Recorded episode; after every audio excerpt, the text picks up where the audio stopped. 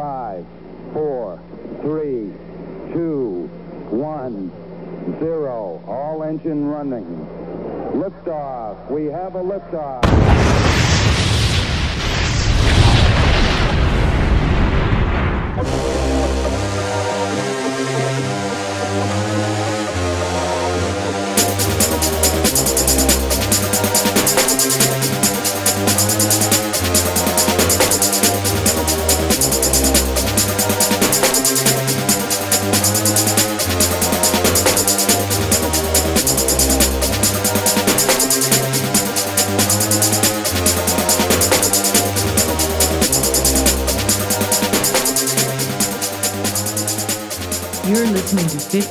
15 Minutes of Flame, the hottest podcast on the internet. That was um that was lush. Let's see if I can change my uh, my camera up here. Get a better angle. Let's see. It's gonna work. Oh yeah. Much better. What's happening, everybody? Welcome to Burrito Talk.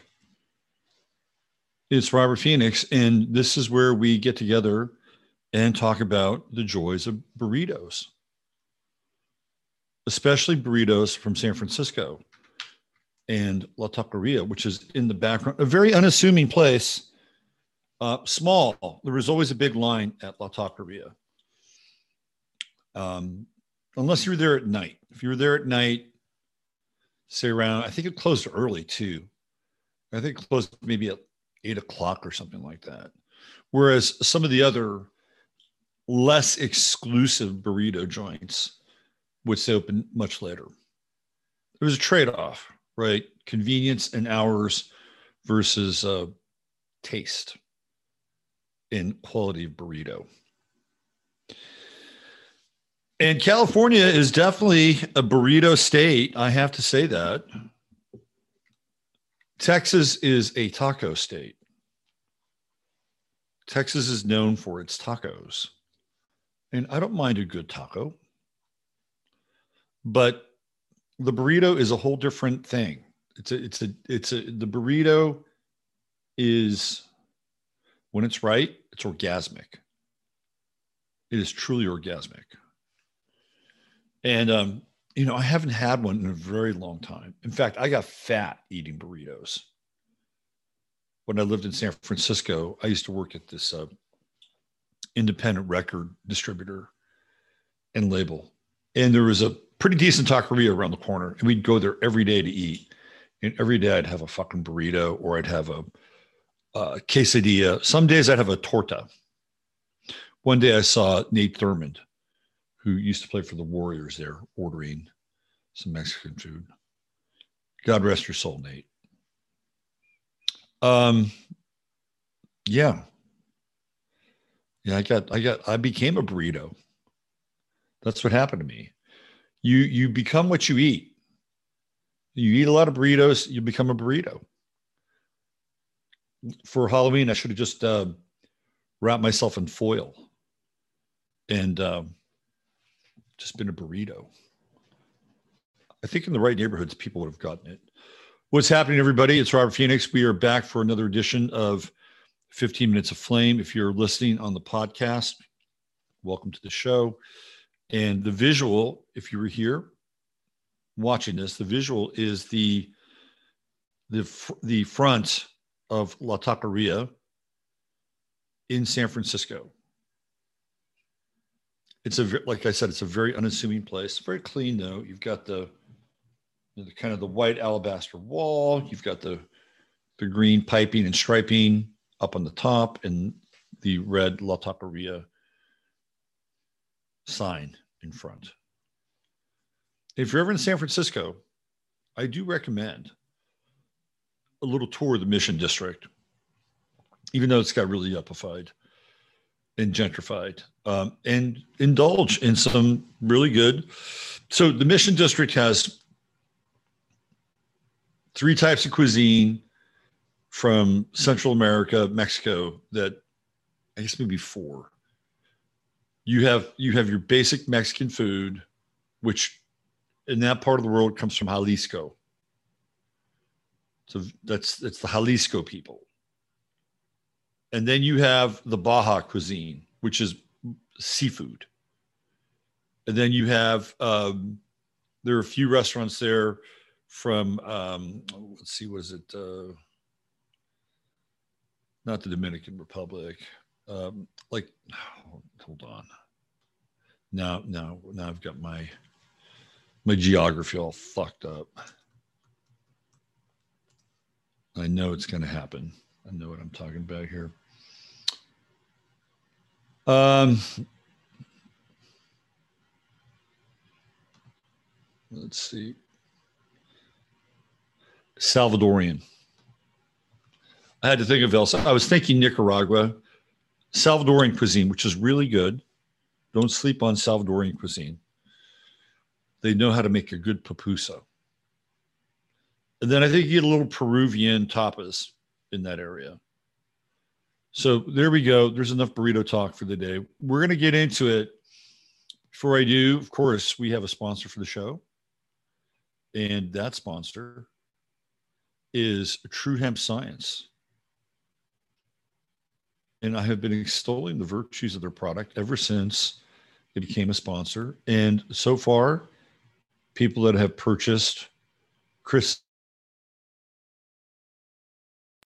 not been disappointed, particularly the gummies. Uh, we keep getting a lot of good feedback on that front, but there are other products. I'm still hoping that we get our own Chatarian blend. I think there may be a website or two ahead, you know, a show or two ahead of me. But I'm hoping, I'm hoping Chris, who does watch the show, by the way, I hope he can come up with that so we can have our own special blend. Anyway, if you spend $100, you will get some free product, at least $20. Sometimes Chris is very generous and he'll throw more in. Uh, and the website is truehempscience.com backslash ref backslash 23. And then 15 minutes, that's one five. And then M-I-N-S, all capitals. That's your code to put in and get your get your goodies. Get your goodies, get your discount. All right, why don't we uh, we stop by Chattaria and uh, let's see who's here today. We've got Tomas Jordan. What's going on, TJ? From TJ to DJ, DJ MC. That's MFC, MF Sister Nina. What's going on, Michael? There's Sony. Sony, my my my burrito buddy. Mark M is here. What's going on, Mark? Good to see you. And we have Empath, also known as Michael P. What's going on, Michael? Uh, good to see you. Michael's the timekeeper. Come on, Robert. Let's go. Get on with it. I like that. It's people. Soylent Green is people. Wendy says is here. Sea Pines is also here. We got some virtual hugs going on. Andrea Garland in the house. What's going on? Andrea. Let's see who else we have. I love Lush. Oh, look at that. We struck a chord. Yeah, Lush, little jangly Britpop there. I love that song. I remember when that was on the radio. I'm like, wow, this is such a cool tune to listen to. There's Jasper. He's been such a mess since Rosie passed away. Thinking about getting a kitten. No cat can replace Rosie, but I think Jasper might need some uh, a a therapy a therapy pet, just like a person. He might need a therapy pet, a therapy kitten. Maurice 100, my man. What's going on, Maurice? I'm going to do an independent documentary called My Cigarette with Maury. Not My Dinner with Andre, My Cigarette with Maury. Uh, Andrea just posted this. I just watched some news reports about Australians having to limit their electricity use, and I believe the government just took over their power facilities. Dark winter. Yep, that is all coming. Right, they are seizing control of all of the um, utilities and assets. Right, this is where it's all headed, and um, they're doing it because, well, we're in a crisis. Well, who the fuck created the crisis? Question mark. Not us. let's see who else do we have. Australia's taking over so much of the people's lives. Don't tell that to one of my Twitter feed friends who used to live in the United States, who uh, got on me because I had a, a tweet that supported 2A. And she laughed at me because uh, she believed that, uh, well, what are you going to do against the might of the military? Oh, and I live in Australia and I'm unvaxxed. Well, good for fucking you. How easy was that? Maybe it was easy for her. Look, I'm not here to judge a person's lifestyle per se. I may do a little bit of that later in the show. But you're telling me, somebody who lives in the United States, a former a former resident of the United States, now lives in Australia where you can't get a gun, that my ideas around actually like honoring the Second Amendment are absurd because we wouldn't stand a chance against the military. I just find that deeply ironic in a lot of ways. Well, I grew up in Virginia and I learned how to shoot a 22 and learned how to shoot squirrels. So I know about, well, big fucking deal. Good for you. Good for you. Now you're in Australia and you're taking your chances. And that's not to say that you can't get through. You know, I am a firm believer in the, the principle of true magic. And true magic is is like Obi-Wan Kenobi in Star Wars, where there's that scene where he says to the guy, uh, "Our papers are fine. You're you're you're welcome to pass." And the guy actually says, "That's true magic." Where true magic is being invisible during a time where you kind of need to be invisible, right? This is true magic, and trust me, it works. There, it you can work you can work true magic if it's part of the highest good and you're not using it to manipulate anybody. These are the things that are available to us that we have turned our back on.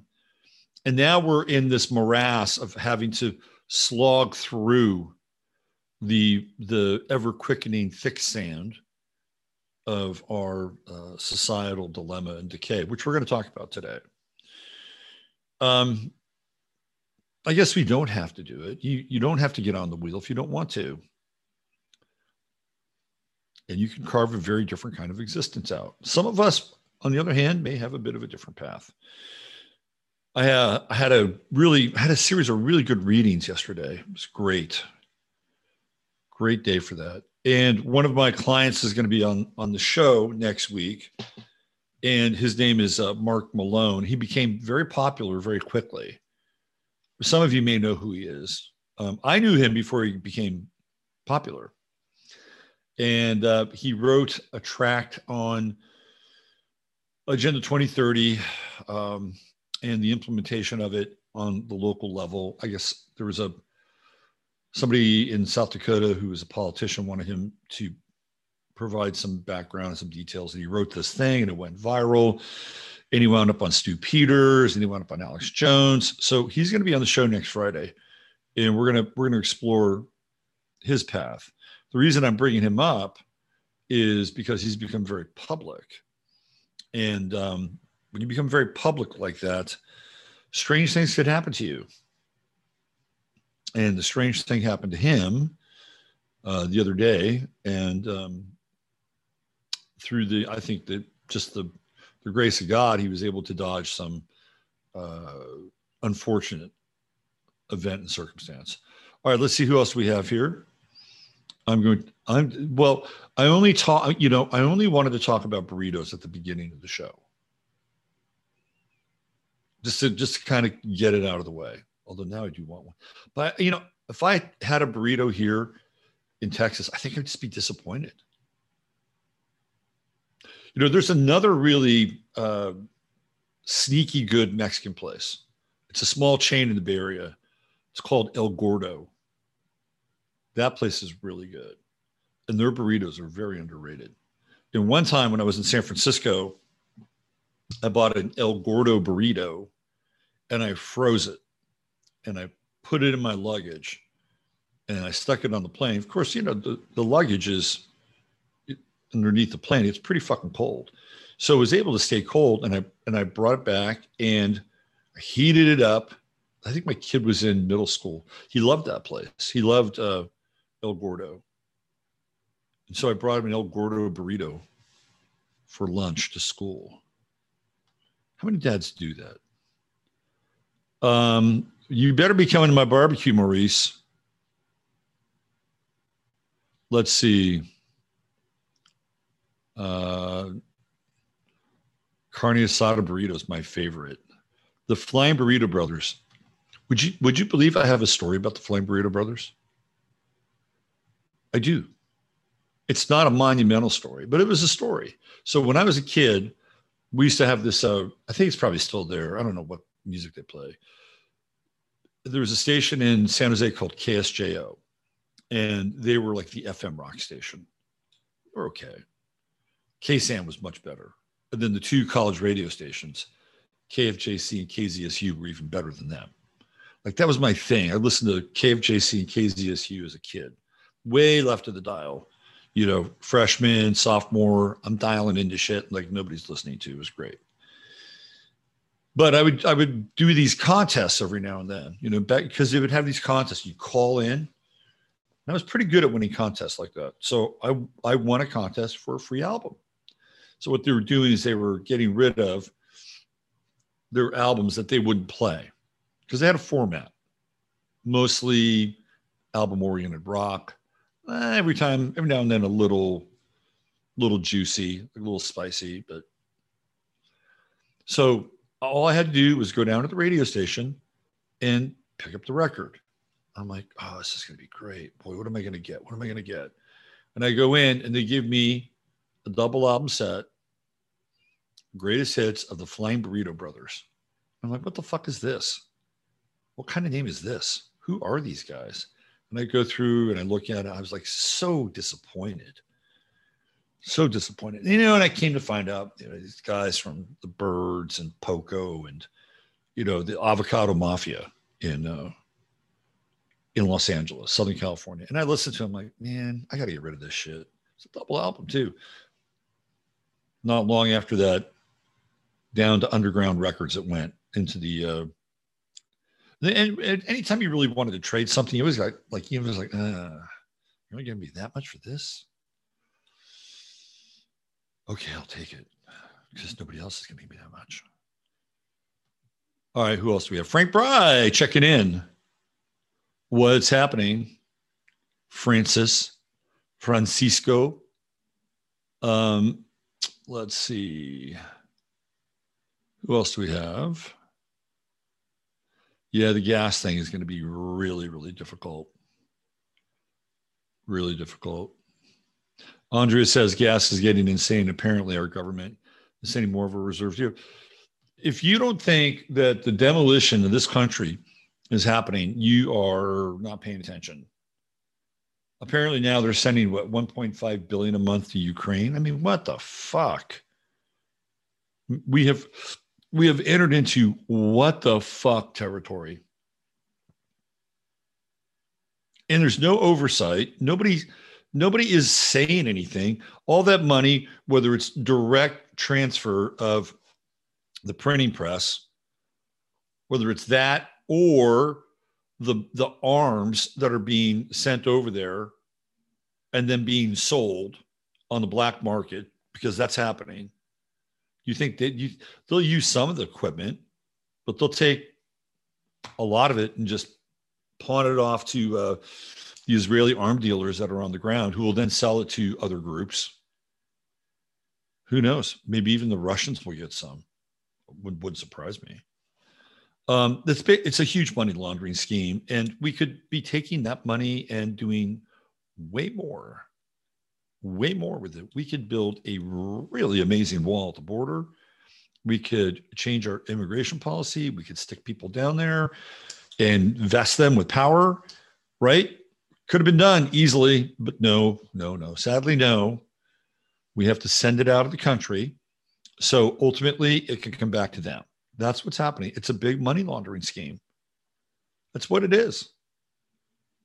And this is why the American people are so cynical at this point because they're watching the wanton destruction of our infrastructure and your future and your children's future. The damage that has been done. And I talked about this when COVID was happening. I think we were about maybe two months in. And I and I said, if this thing doesn't end in a couple, look, I just found a dollar. I thought I felt some money there. Speaking of which, there. Um, I said, if this thing doesn't end in the next couple of weeks, we're fucked. We will never recover from this. And guess what? It didn't. And guess where we are? We're fucked. It, it, it is the gift that keeps on giving, right? It is devouring through our system like a worm like a rapacious worm. There's no, I mean, this is just ridiculous. And then, you know, Biden says, well, the reason the economy is so bad is because of Russia. Blame Russia. Well, you're the one that got fucking involved in that war. You're the one that got snookered with a uh, cattle ring around your nose by Vicki Nuland and the Kagan, the Kagan gang. I mean, ultimately, I think what they want to do also is when they go back in and theoretically retake that area, which is what they want to do, they want to have money there. They want to have a lot of money. They want to have a lot of weapons, the ones that they don't sell, the ones that they keep, so that when the Khazars retake that territory theoretically in their brains, um, they'll have, you know, they'll be armed to the teeth and ready to go. It's kind of like, uh, okay. If you've ever been in a relationship where you know the relationship is ending, it's ending, right? And both people know it's ending, then there's a lot of self interest involved. Like what do i need to do? What do i need to do to so when my marriage was ending i was like okay what do i need to do to make sure that when i leave this marriage that i'm going to be okay? Like i i have some resources so you know i did a few things i'm not i'm not ashamed to talk about that um, because ultimately it was in the service of being able to put food on the table for my kid and clothe him and do all the things that he needed to do at a young age.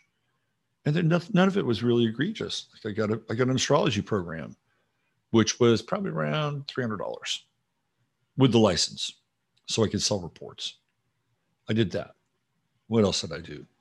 I might have gotten another computer, possibly. Wasn't anything egregious, but I knew that it would be much harder for me once I left that house to get those things, right? This is what happens.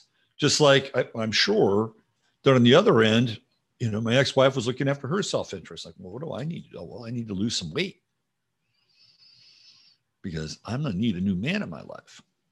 And of course, that's exactly what she did.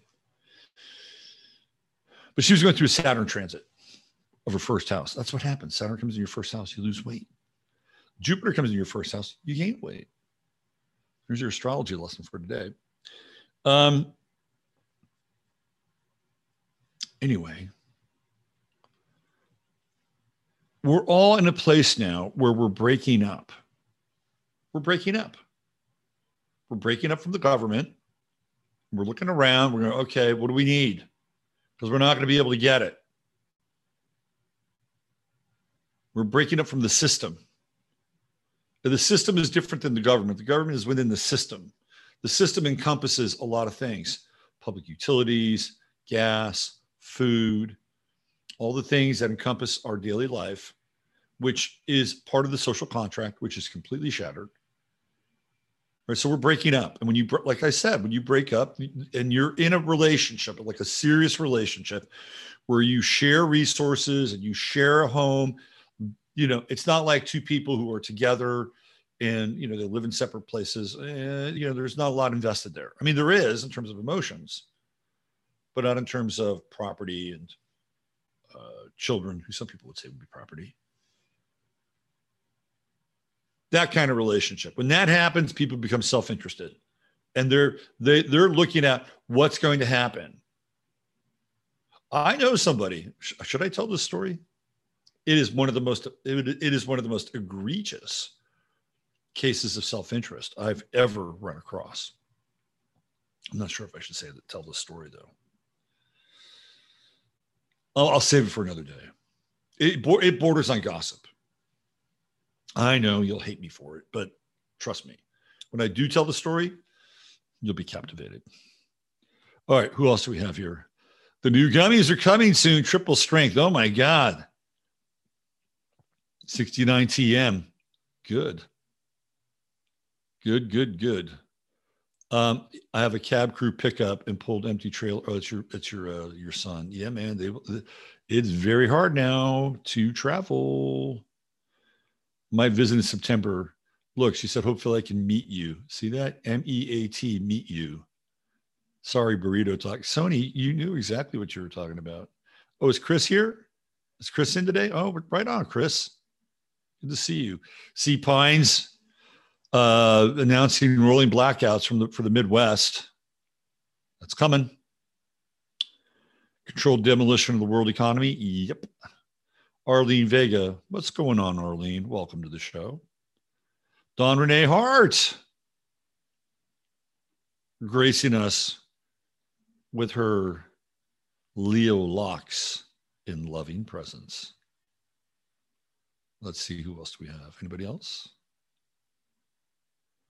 Uh, the Italian bakery next door to La Taqueria, Dianda's is to die for.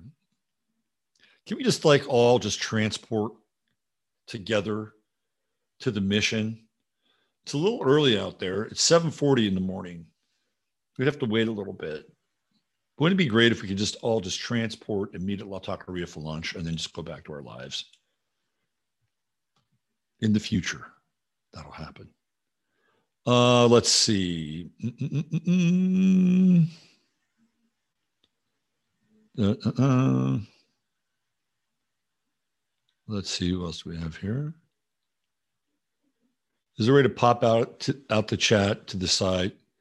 I can watch video. I think so. What's going on, Jake? Jake's going to be on the show tomorrow. This Gucci to Goats. Looking forward to that. Daffodil Hill. Squirrel is here. Got sick and didn't get better.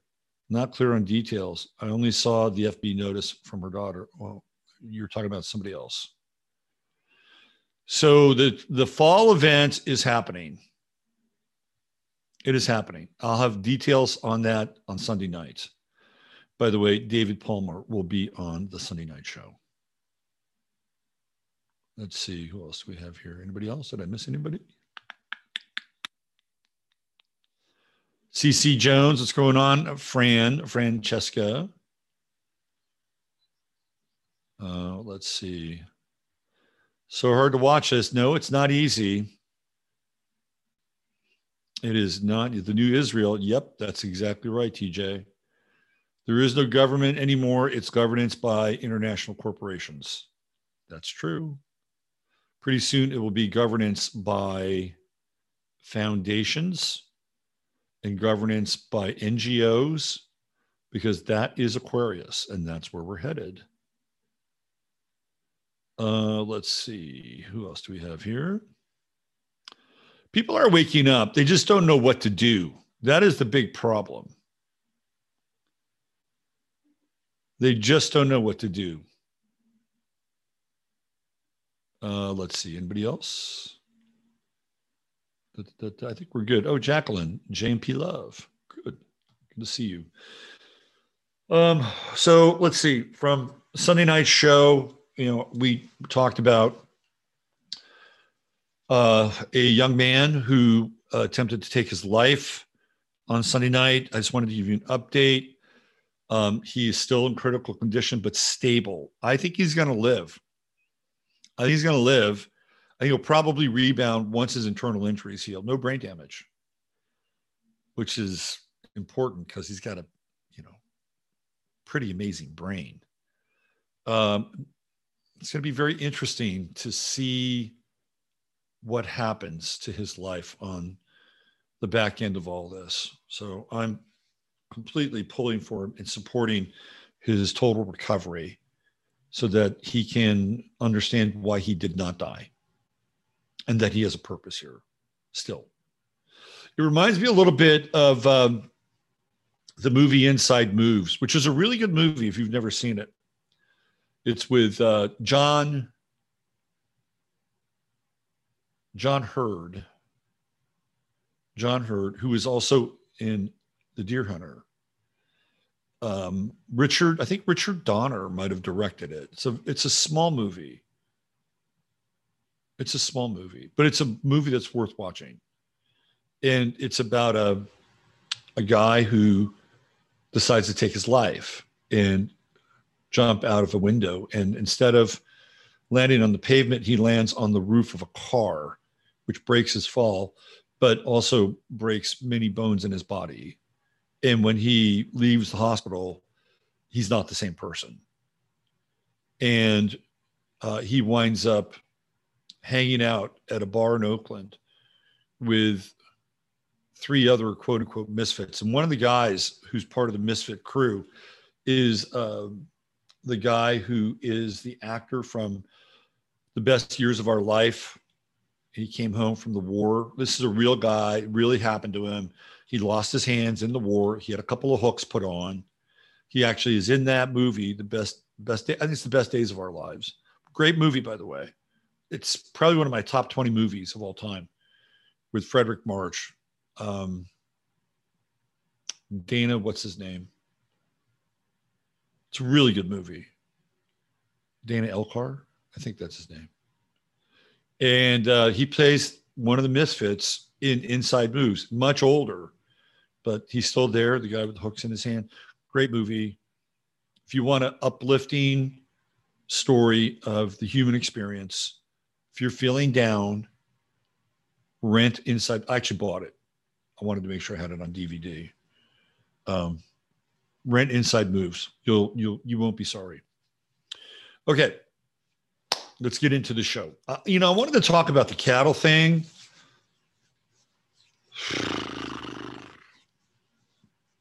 Because I saw the video, the cattle. Looks to me like they were all hit with a fucking weapon. Okay. I'm not gonna I'm not gonna show the video. I mean, for some people, it might be very disturbing. But it looks like they were hit with a weapon. And um, That's disturbing. That they could actually target a herd like that. It's what it looks like because I mean, they're they're all next to each other. They're not emaciated. You know, could it could it be due to the heat? Maybe. Know, where's the heat coming from? Is it coming from the atmosphere, or is it coming from some other source?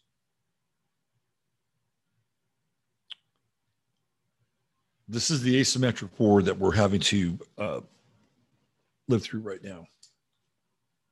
That's just part of it. That's part of it. It's coming at us on all different fronts.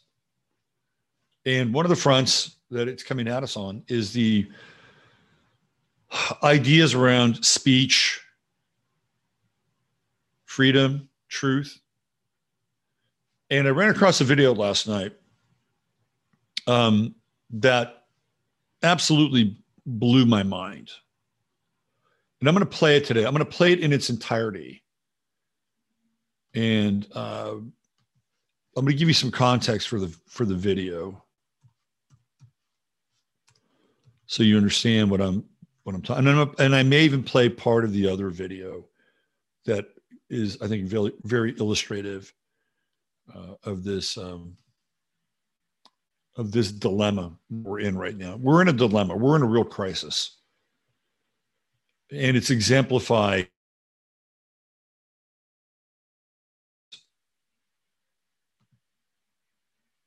So let me give you a little background here. This is Peter Boghossian, uh, who is a very interesting character. I'll just read his uh, bio here very quickly. He was born, uh, he's so he's a Leo, born uh, 1966, American philosopher and pedagogist. Born in Boston, he was a non tenure track assistant professor of philosophy at Portland State University for 10 years. And his areas of academic focus include atheism, critical thinking, pedagogy, scientific skepticism, and the Socratic method. He is the author of a manual for creating atheists and with James Lindsay, how to have impossible conversations, a very practical guide. He and Lindsay are buddies. Um, they participated in their little project called the, Grieve, the Grievance Studies Affair. And what they did is they put together these ridiculous papers, these peer review papers, and they got some of them pushed through and they were actually accepted as peer review papers. And all they were doing was using language out of the uh, critical theory uh, cultural Marxist playbook. That's all they were doing. The ideas were ridiculous. But as long as they had the right language and the models associated with the language to back up the ridiculousness of their thesis, some of their papers got published.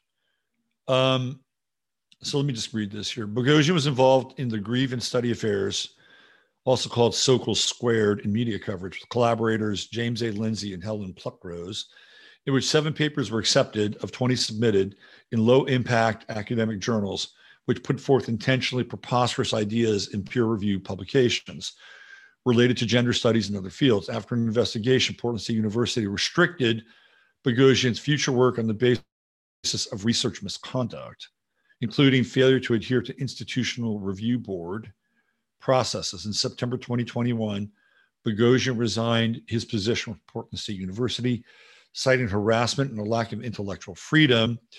Boghossian coined the term street epistemology for a set of conversational techniques he described, which are designed to enable uh, ex- to enable examination of strongly held beliefs, especially of the religious kind, in a non-confrontational manner. Okay, so he's not a Republican. He's an atheist. He's a critical thinker. Uh, that's his background. Okay. That is his background. So, what I'm going to show you is I'm going to show you one of the events that he was doing at Portland State, his former college. Now, remember, he was not a professor there at the time. This is after his resignation. And he's doing one of his street epistemology exercises, which has to do with um, influence in moving off of your assumptions if you're given different pieces of information that might have you reconsider what your position is. And that position is actually physically plotted out. I'll show you. It's, a, it's an interesting little game that he's devised. He's very good at asking people questions and ultimately determining where their logic just runs right into a brick wall. He's good at it. He's not a bully. He, he, keep in mind, he's a Leo. He comes at this from a pretty open hearted perspective. So I'm setting the stage for you. And this thing's about 16 minutes long. We're, we're going to watch the whole thing. And I may interrupt it along the way, which I normally do. And he is doing one of his street epistemology exercises, which you can see. That's a separate video, but he gets interrupted and that's when it gets very interesting. And in my humble opinion, disturbing. So let me tee this thing up here.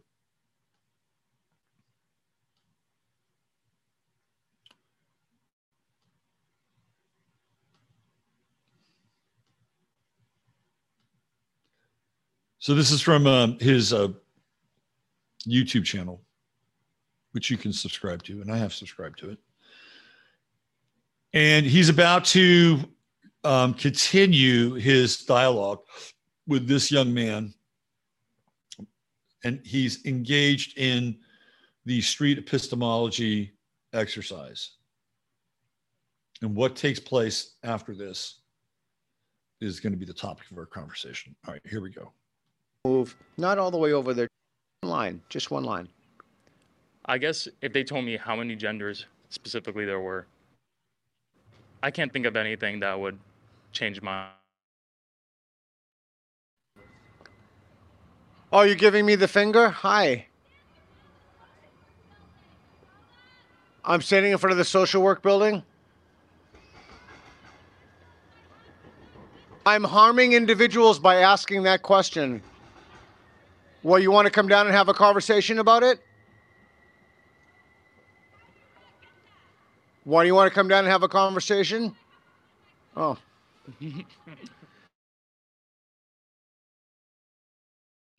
to move to the strongly agree. in this man's class after a long, controversial 10 weeks of lectures in this giant auditorium on the final day.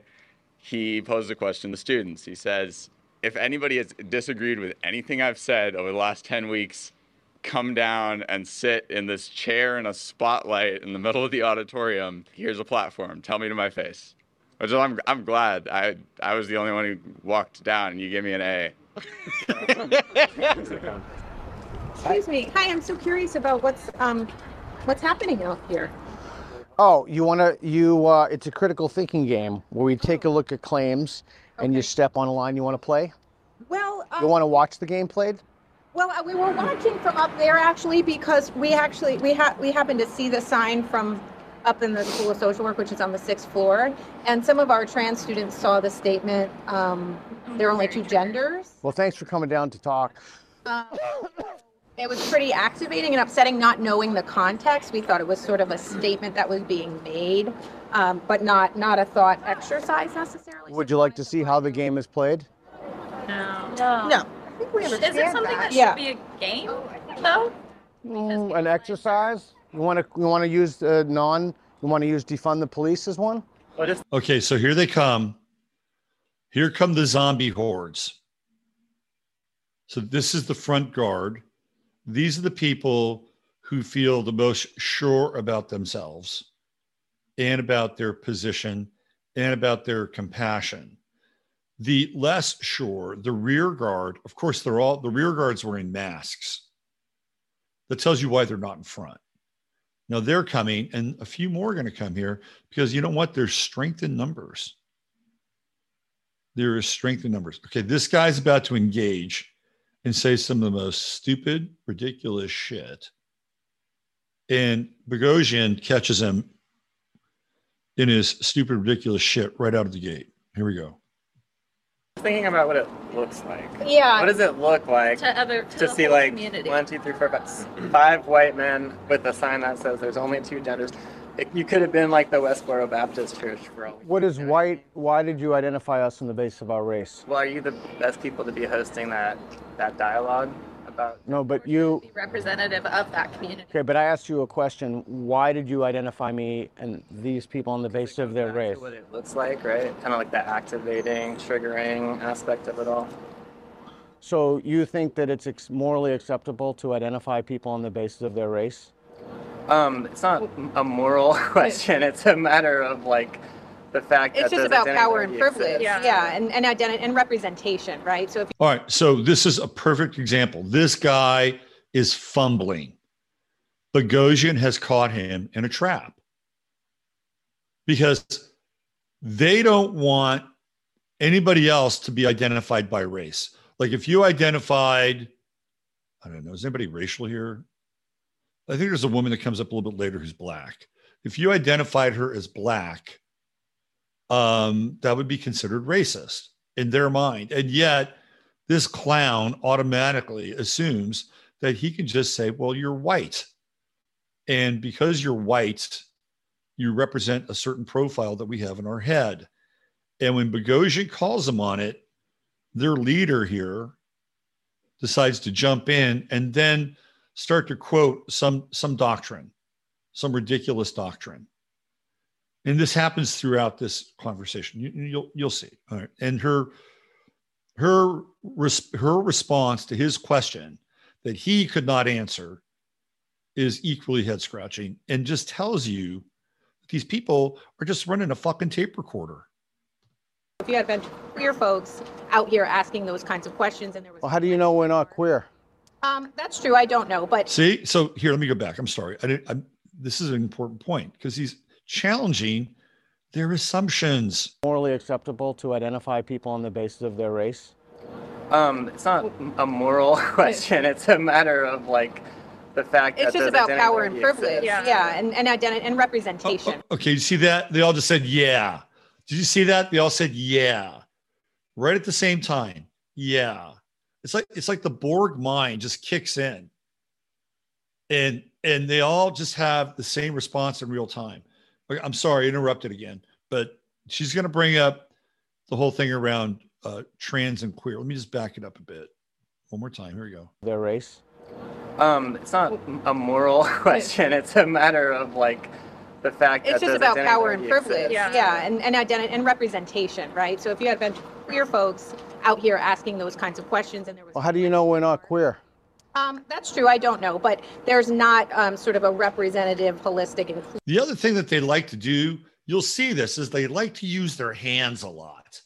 They're into the jazz hand thing because because they believe that by using their hands, their lack of real intellectual depth will be amplified by the emphatic nature of their jazz hands. You'll see this throughout. Let's keep going.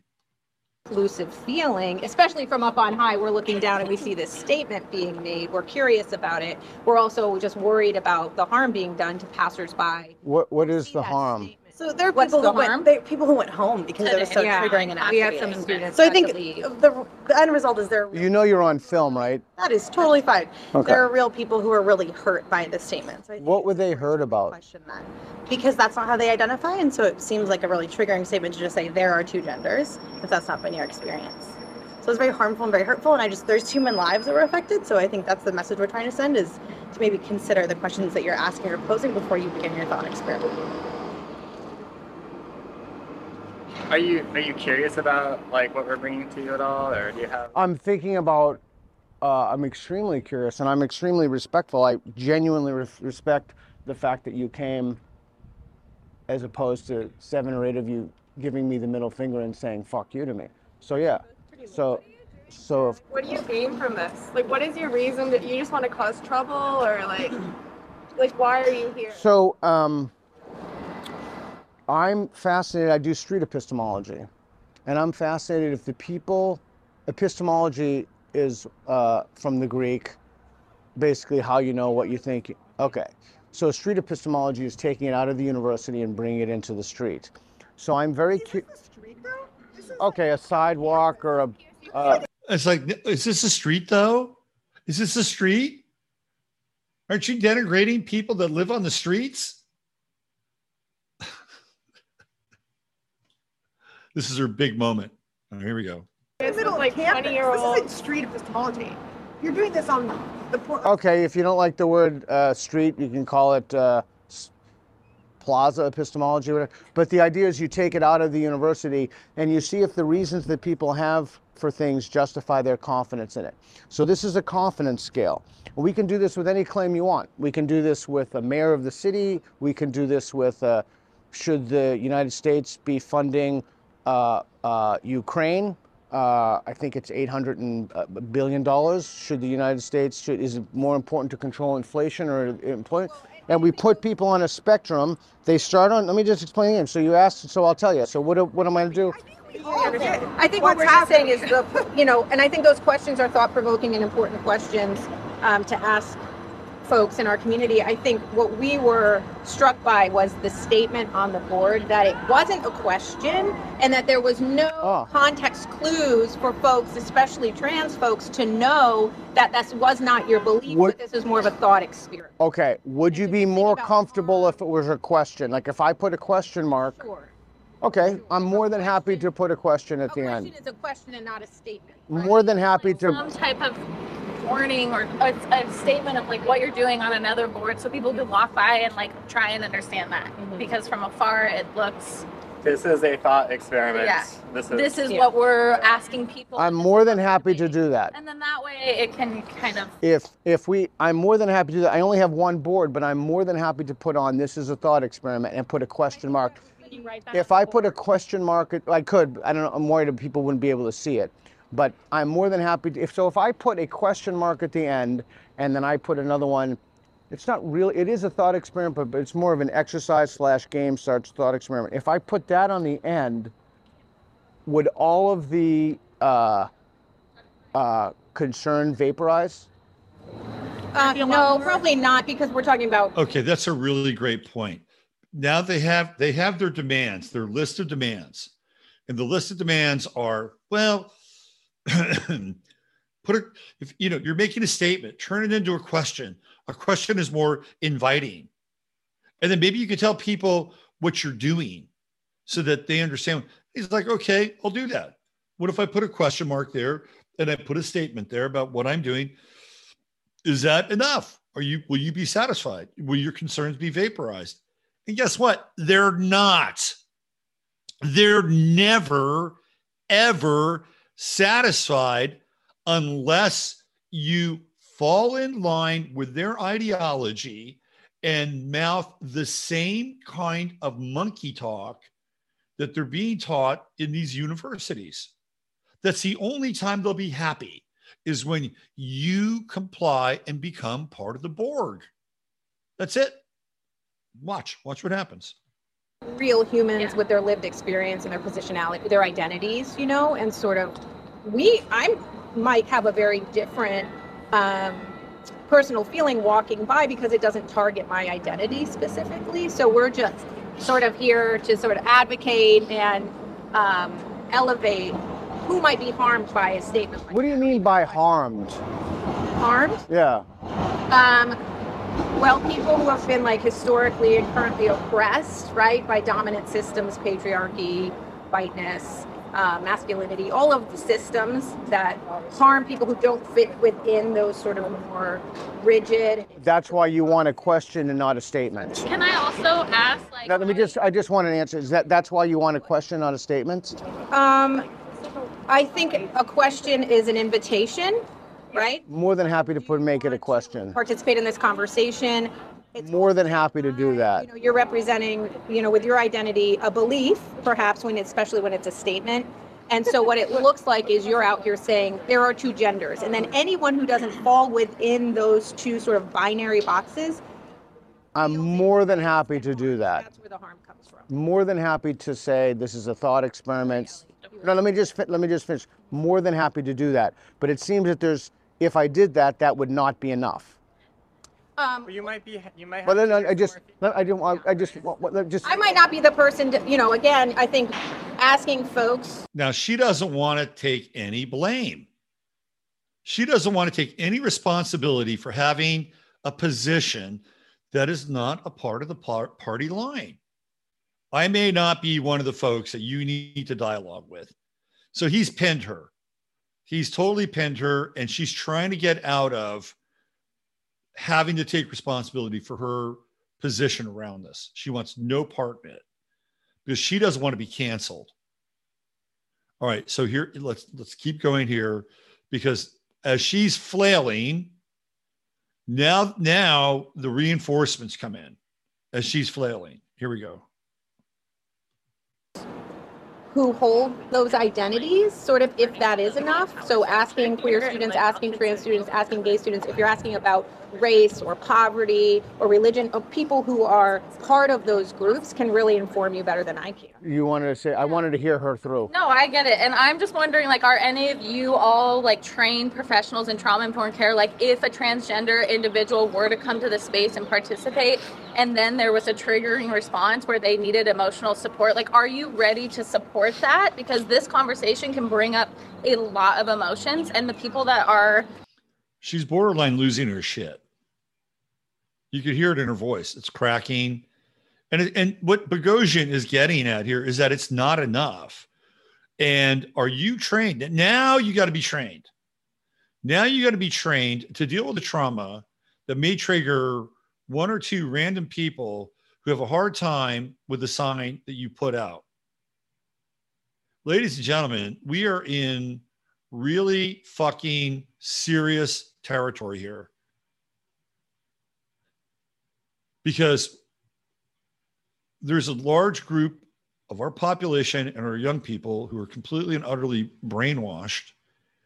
And again, if I was Russia or China or any other theoretical um, enemy of the United States of America, I'd be licking my chops right now. I'd be licking my chops. I'd be I'd be sharpening my swords, my bayonets, I'd be counting my bullets because this is a profile of a nation that is in intellectual and moral free fall. All right, let me keep let me keep going here. kind of working within it could be really triggered but if you're not if no one's there as like an advocate or support it could be pretty detrimental to the community you're asking so i just want to like frame that if you're not having like an advocate there as someone that can like be an emotional support or regulation for the people that are potentially harmed or triggered in this conversation whether they're participating or not like that's a potential thing to think about and could be a flaw in the system because you need to have someone to be able to support that emotionally, mentally, and for people's trauma.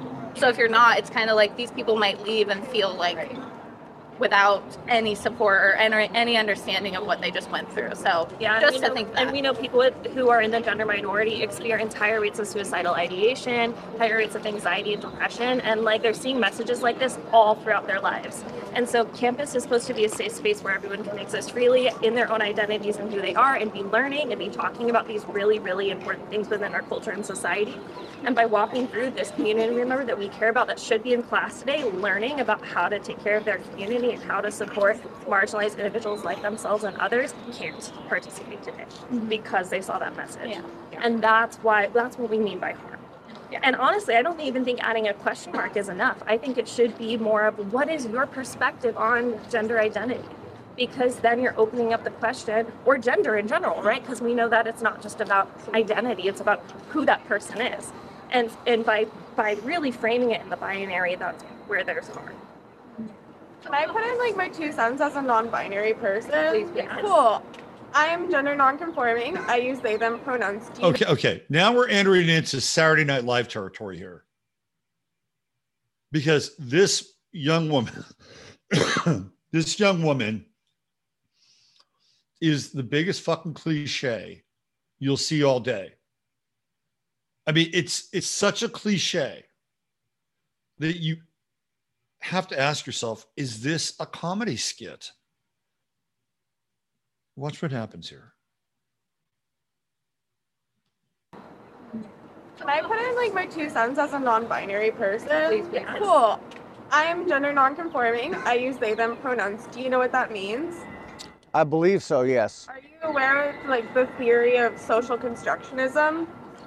Yes. So I'm a, I'm a gender studies scholar. yeah. So I'm much younger than you. These are all you know. This is all very new. I understand. Like my parents are boomers. They're in their 60s. They've had a really hard time understanding. So I've had to explain this to a lot of people in your generation. So you're aware of social constructionism. You're aware of gender as a social construct. When you say there are only two genders, those two genders are just social constructs that we made up. From birth, you were assigned a male at birth because you have a penis, I'm assuming. You present as male, do you identify as male? Are, are you asking if I identify as male? Gender. Uh, I identify as male. Because you were assigned a male at birth. You're, are you cis? I'm sorry, I'm not, I'm not sure where you're going with this. I'm, try, I'm trying to understand where you're going. That the idea of there being only two genders is a social construct because we have this idea of being assigned assigned female at birth, assigned male at birth. Now, I'm non-binary. That's something that I have learned about myself over the last six, seven years.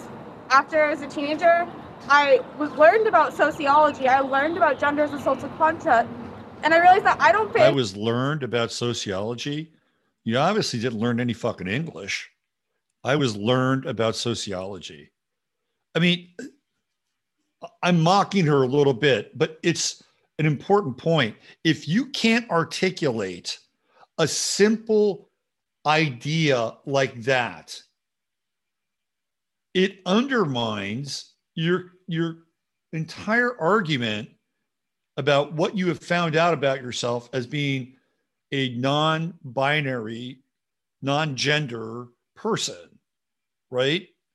I mean, this it completely undermines the whole thing. And this this is really disturbing. It's it she talked about her boomer parents. I have boomer parents.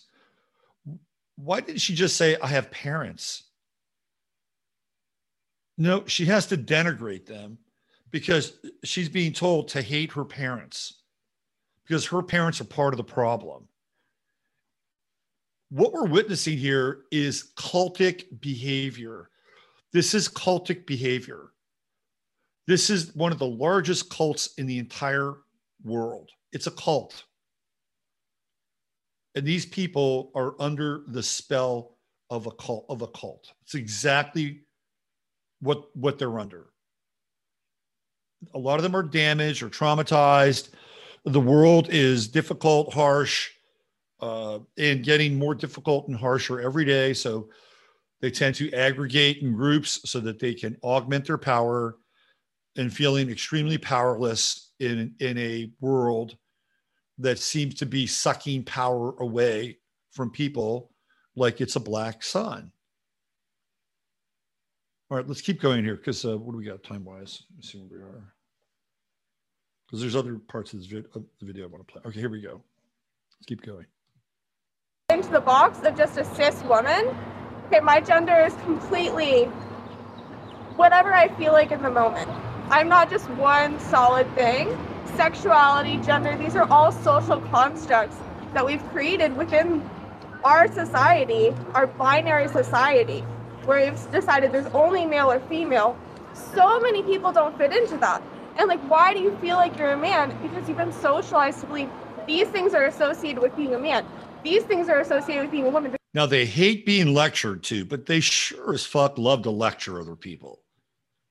Like you, lecture these, they'll scatter, and they will at some point. They will scatter like little roaches, but they have no problem putting you on blast with with their ideas around privilege, sex, class, patriarchy, blah blah fucking blah. There's only two boxes, but you don't have to conform to that. That's just what society has told you from birth. Someone said, a doctor said, this person has a penis. I'm going to assume that they have to be a man and fit into this box their whole life. But why? That's just I, I would love to hear other voices if you wanted to say something. Engaging in this debate feels useful. Do you feel that this is a debate? That's your response? when you say, I want to hear from everyone else. No, I do want to. I, actually I, care here. no, I listened and I'm processing. Would you like me to engage her? I want to hear You want to hear from him? No, I want to hear from her. Okay. Do you have anything to say? No, I'm. I just want to make sure. So this is this is what I want. I don't want the reason that I I'm more than happy to engage you. The reason that I said that is you have how many people here? 15, I'm guessing. No, but no, let me finish. The reason I said that is because I don't want you to walk away and someone to say "I- you didn't give me a chance to talk. So I didn't give her a chance to talk before, but that's only because I was listening to what you were going to say, and I realized that the classes here aren't a lot of time. And the reason that I switched from what she had, and I'm more than happy to listen to her, is because I don't want people. It's, interrupt you. They Oh, he just made he made uh, he just committed an egregious sin by calling her her. And the thought police is right there, right there to correct his misuse of gender pronouns. just told you their pronouns and their lived experience. and Okay, then I. Okay, so instead of getting. o- experience of someone that doesn't conform to what I Okay, so this individual just told me that, and I'm trying to be reasonable, and I think it's better to have a conversation than for you guys to give me the finger and yell "fuck you." So you wanted to say something? Go ahead. It's already been you. Aren't you so the guys that made up a bunch of academic data and submitted to address that she did, like just address the. You just addressed. You just called this person a. Okay. And they just told you their gender was. Okay, well, I apologize, and I say they. That's the harm being done that we were talking about. Do you accept my apology? Okay. It's, it's the generation. It's a generational, you know, education. If you ed- Okay. So and want to change and learn, that's great. I I love that, and I accept your apology. Uh. So isn't it better to have a conversation about this than to scream at someone from the rooftop? Oh, I don't know who, I, I, I certainly didn't scream at you from the rooftop. Did any of you guys scream? Yeah, the- I yeah, did. yeah. Yeah. So you guys were screaming and yelling "fuck you" to me and giving me the finger. We were just saying, please go away. You're not welcome. No, I said fuck I think you. I said. Okay. Okay. So is so Can I just? in the conversation. My goal is to disrupt this. I no. don't want any more harm to So Yeah. okay. So I I understand that you believe, uh, I can't remember where that, over there she moved, but I understand that you, you believe this stuff and we live in a democracy and other people don't have those beliefs. And I want to ask people if the reasons they have for their beliefs are justified. And this is that experiment. And Your thought experiment, we don't, we actually have to go. We don't, we're not part of the thought experiment. We're all social workers and we saw. So they can come down and they can scold him. They can try to school him and lecture at him. But at a certain point where he has wants to have a real dialogue with them, we're all social workers and we have to go back to work. All right, we're not done yet. It gets even more interesting here. saw this harm being done and we just wanted to come here with curiosity and also some some information And do you feel that you've spoken? Do you feel that anybody, if anybody else has something to say that, that you haven't had an opportunity to speak? Do you feel like you've learned anything or taken? But, but that doesn't answer my question. I just asked if anybody else has, would like to speak. If you'd like to speak, I'm standing here. Okay. wrap up, but I think to Joel's point, we hope that this was informative and helpful and sorry if saying fuck you hurt your feelings and um No, it didn't hurt my feelings. but I'm glad because our student who you know who was hurt we're, we're worried about them and potentially many many others and so that's why we came down to talk to you just because we have a personal connection Well, I'm glad. Isn't it better to have a conversation with someone than to? Yes. I mean, isn't that what the whole enterprise should be about? it's not safe for everybody to have that conversation Sometimes it's hard to just have a simple not safe. conversation. Yeah. Especially when you're doing it like every fucking day of your Yeah. life. Yeah. This is something we're fighting for and advocating for. This is our job and what we care about, and what we're passionate about. So sometimes it's hard to keep all those emotions in when we see someone that we care about being harmed. And do you think that the best way for people to understand, wh- what, what is the best way for people to understand your point of view? This right now, showing up, Thank you. Yeah. Oh, what? a- oh, advocating. advocating for the people that may feel like they don't have a voice. Okay, so the people who watch this, because this is being videoed, do you think that the people who watch this, who don't agree with you, as a result of having watched this, will then agree with you? I'm not asking them to agree with me. But don't you want to facilitate social change? I'm asking you to have a different perspective to understand where we're coming from because we're trying. We came down here to try and understand where you're coming from. Did you? I think that anyone Did you really though? decide if this is. Okay, but you you have to please be honest with me. Did- Is that really why you came down to understand? Oh yeah, yes, Yeah, we were- we were very- Okay, and and what what did you what is your understanding of why I'm doing this?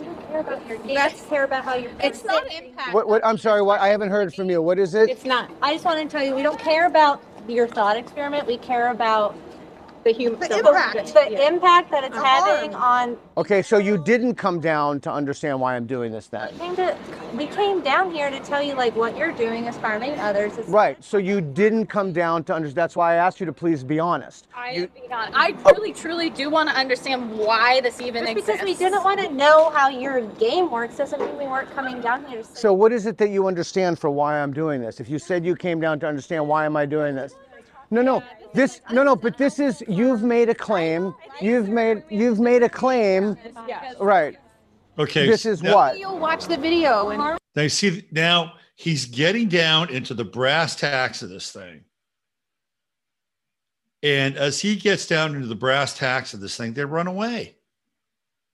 They run away.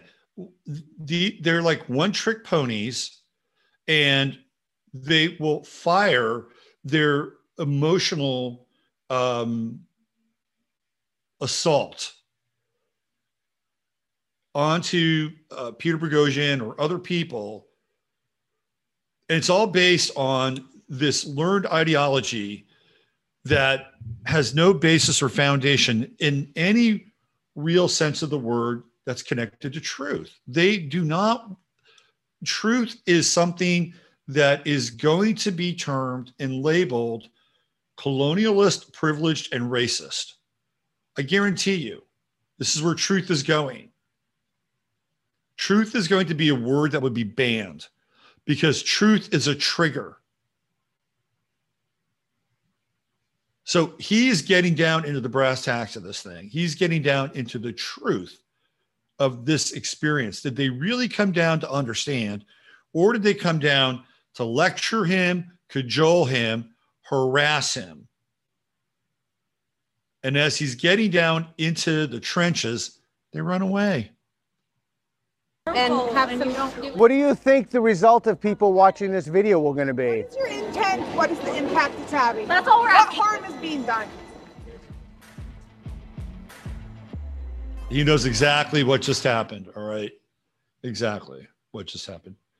All right. So I'm going to go back here. I'm probably getting in trouble for this. But I, I so I'm watching this, right? I'm I'm watching this video and my 15 year old brain kicks in. My 15 year old brain kicks in and says, okay, is there a woman here I'd want to have sex with? As a man with a 15 year old brain. And I'm looking at these women, and then I'm asking myself, when was the last time they even had sex? Besides with themselves. And and I eh, and I would say probably with a male a very long time ago. Very long and maybe not ever. Right. Not ever. And I went through each and every one of them. It's like, okay, what I want to have sex with her? What I want to have sex with, you know, as a 15 year old brain. Because this is what you would do. You would look at these women in terms of propagation, right? Because that's what ultimately sex leads to. It leads to propagation and generation. And the answer to that question was absolutely not. There's not one person here. and has nothing to do with their, their physical appearance. Some of them, you you know, you could probably. This is totally sexist, by the way, and it might fall into misogyny. I don't care. If you you know took them to a stylist, yeah, they they might look pretty good, and but on the inside, they're ugly. They're all ugly on the inside.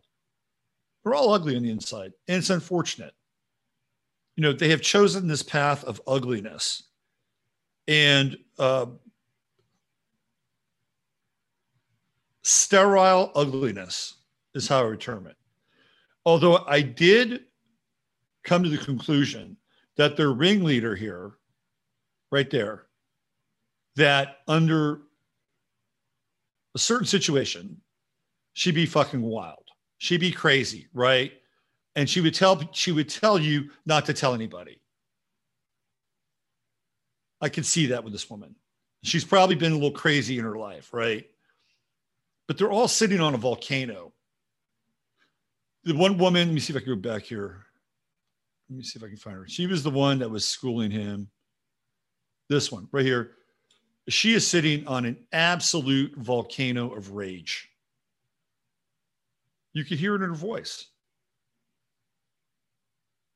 She's like this close to just completely exploding.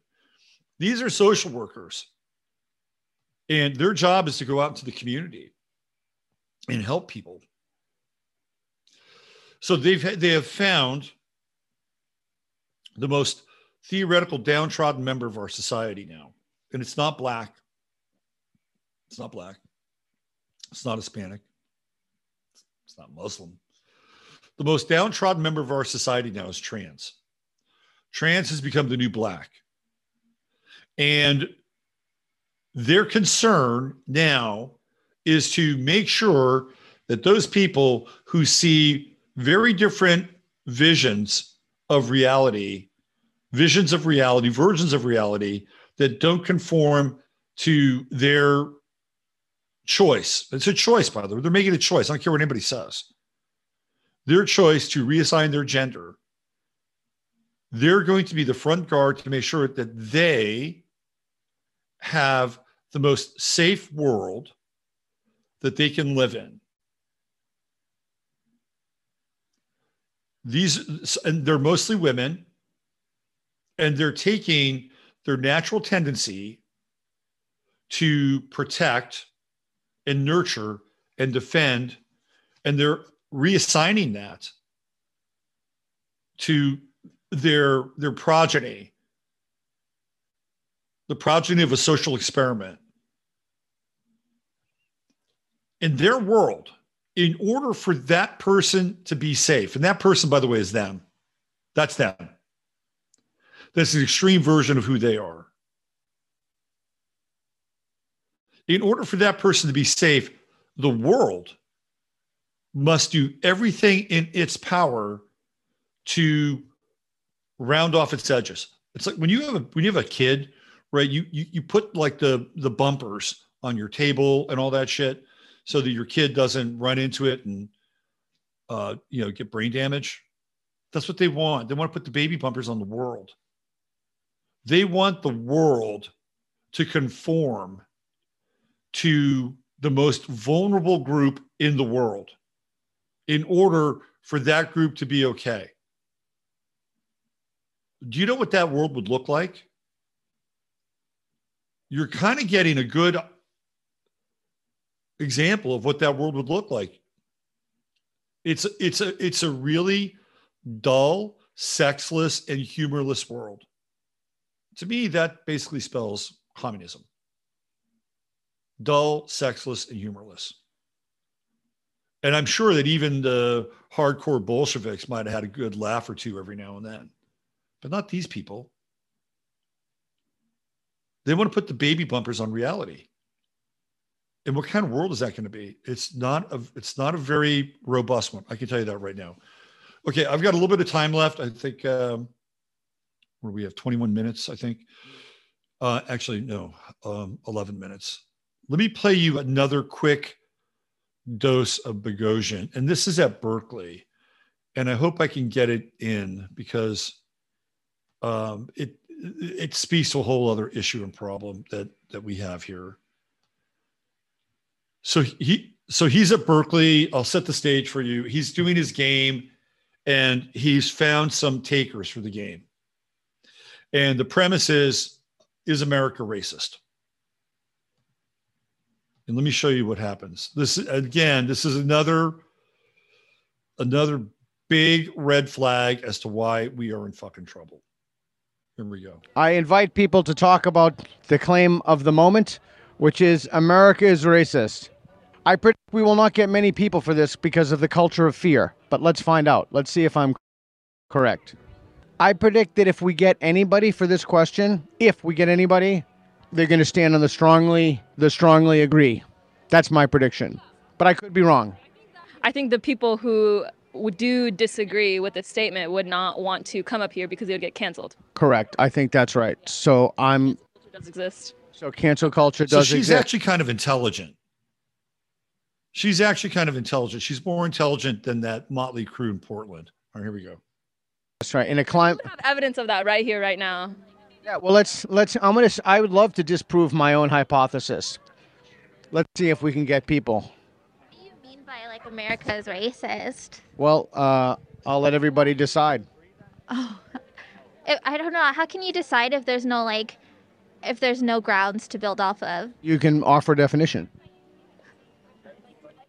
I mean, So my role here is not to tell you what to think or anything. It's just to see if you agree with yourself. I agree with myself. I don't like. Wouldn't that lead people to make up their own definitions rather than like? What's wrong with that? There's no like point in arguing if you all have your own Correct, but nobody's arguing. debate. Debate. Nobody's debating. Oh, it's just like what is it supposed to be? Seeing if it can figure out what's true. Oh, that's debating, right? Because they try to convince each other. Nobody's I'm not convincing anybody of anything. I'm just paving the way for you to convince yourself of something. Oh, okay, that's cool. Well, thank you. All right, you want to stand on a line? I need one Did you other see person. that? They always do this. No debate, no argue. And then once he got to this point where it's like, no, I'm just here to see what you have to say and have you convince yourself of the thing that you think is true. And she she talked like a little girl. She talked like she was about eight years old, maybe six. She has a mask on. This is what this is what they're churning out in colleges across America. All right, here we go. Listen, who wants to come and talk about this claim. So, everybody get in the middle line. Three, two, one, zero. Okay. All right. So let's talk about that. Why did you stand on strongly agree? because it's an institutional historical process that hasn't changed till today racism i mean and we still live it Okay, so if you were to bracket the historical, so there is like the present tense, like right now, America is racist. Yes. Okay. Why did you stand on strongly agree? Uh, 100% what he said. Um, it's practically in our history. Um, there's nothing that we can change to do it. There's no reform that's gonna fix it. Um, America is racist. It's practically built on racism, and I don't think anything could change it. We should just abolish like everything and Abolish, abolish what? This is no, this is a different. the not abolish, but like completely like reform the Constitution. I think like completely rewrite the entire thing. Um, Completely do what? I missed that. we need to erase the history that has been done. Um, not erase it. We need to learn from it, and we need to completely rewrite it. We need to rewrite history, and I think we're doing, we're making it more progressive that way.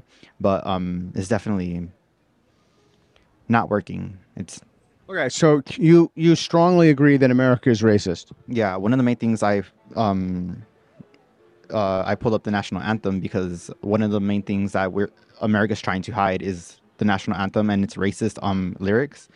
Like, Can you read them to us? Yeah. No refuge could save the hireling and save. Um, it's just it's practically built on racism. America is racist. That's nothing. Okay, and you agree with the claim that America is racist. Yes, I do. And what? i- how come you're not in the slightly agree or the strongly agree category?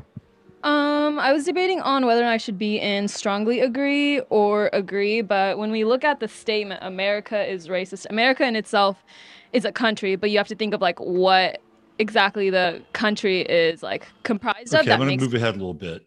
She makes some sense more than the two dudes. The two dudes are fucking ridiculous. All right, watch what happens. Willing to move to the agree?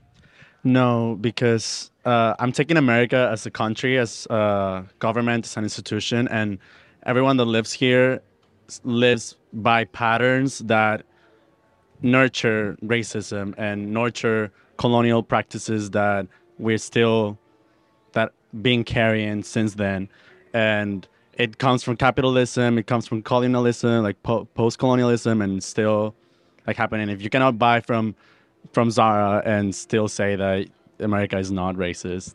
Okay, so can you give uh, can you give them in particular three examples of laws that are currently racist in this country? Yeah, well, the I know the one that I've studied like most recent is like the Ellis Act that I think it's like most about San Francisco, and it just cu- current current laws, current the laws that are on the books right now. Well the how you call I'm not from America, but Oh, where you're from? I'm Venezuelan. Oh, okay. No, I mean I know the like the electoral district and all that. The And what do you what do you mean? schools. Okay, so look at this guy. Look at this Schools? guy. He's, I'm No, out can of you give an example of three laws? Oh, we lost one. You had to leave. Okay. Can you give an example of three laws currently on the books that are racist? No, I don't know the U.S. Constitution. No, but yeah. Okay. Okay. Do you think? He's from Venezuela. He's not from the United States. He can't answer a simple question about one law in this country that is racist. And then he says, I don't know the US Constitution. Because I guess by reading the Constitution, that would qualify you as being racist. Like somehow the racism of the Constitution would just jump off the page like coronavirus. And then it- would get inside of you. It would be a contagion. And then you would become racist. He's a fucking moron. She actually makes a little bit of sense. She might be redeemable. Might. She had more common sense than those two clowns. One of them just walked away because he knew that Peter Boghossian was going to start asking questions. And once the questions were being asked, he did not want to be the person who could not responsibly answer the question. He didn't want to be the fool behind him from Venezuela. And I stopped that interview because I got to get out of here. But he winds up looking worse and worse and worse as that little exercise goes on. And he proves exactly what Peter Boghossian is trying to prove. Trying people that have strong, strongly held beliefs about a certain thing. In this case, he's taking very extreme examples. They try to reinforce their beliefs through faulty, godless ideology that's based on critical theory. And once they run out of their pedagogy, once they run out of their talking points, they're fucked. And what do they do? They leave. It's like they throw out their talking points, they try to recontextualize everything. And then it's not about truth at any point along the way, it's more about concern and perspective. We're asking you to understand our perspective. We're asking you to understand why we're concerned.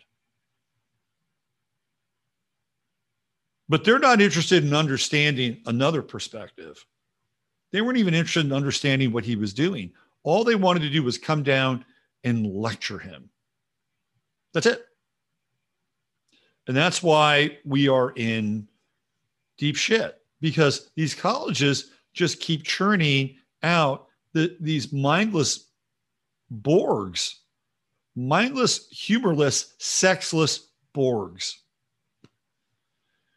Now, to be fair, he goes on this tour and he does encounter some students who are pushing back and going in the other direction.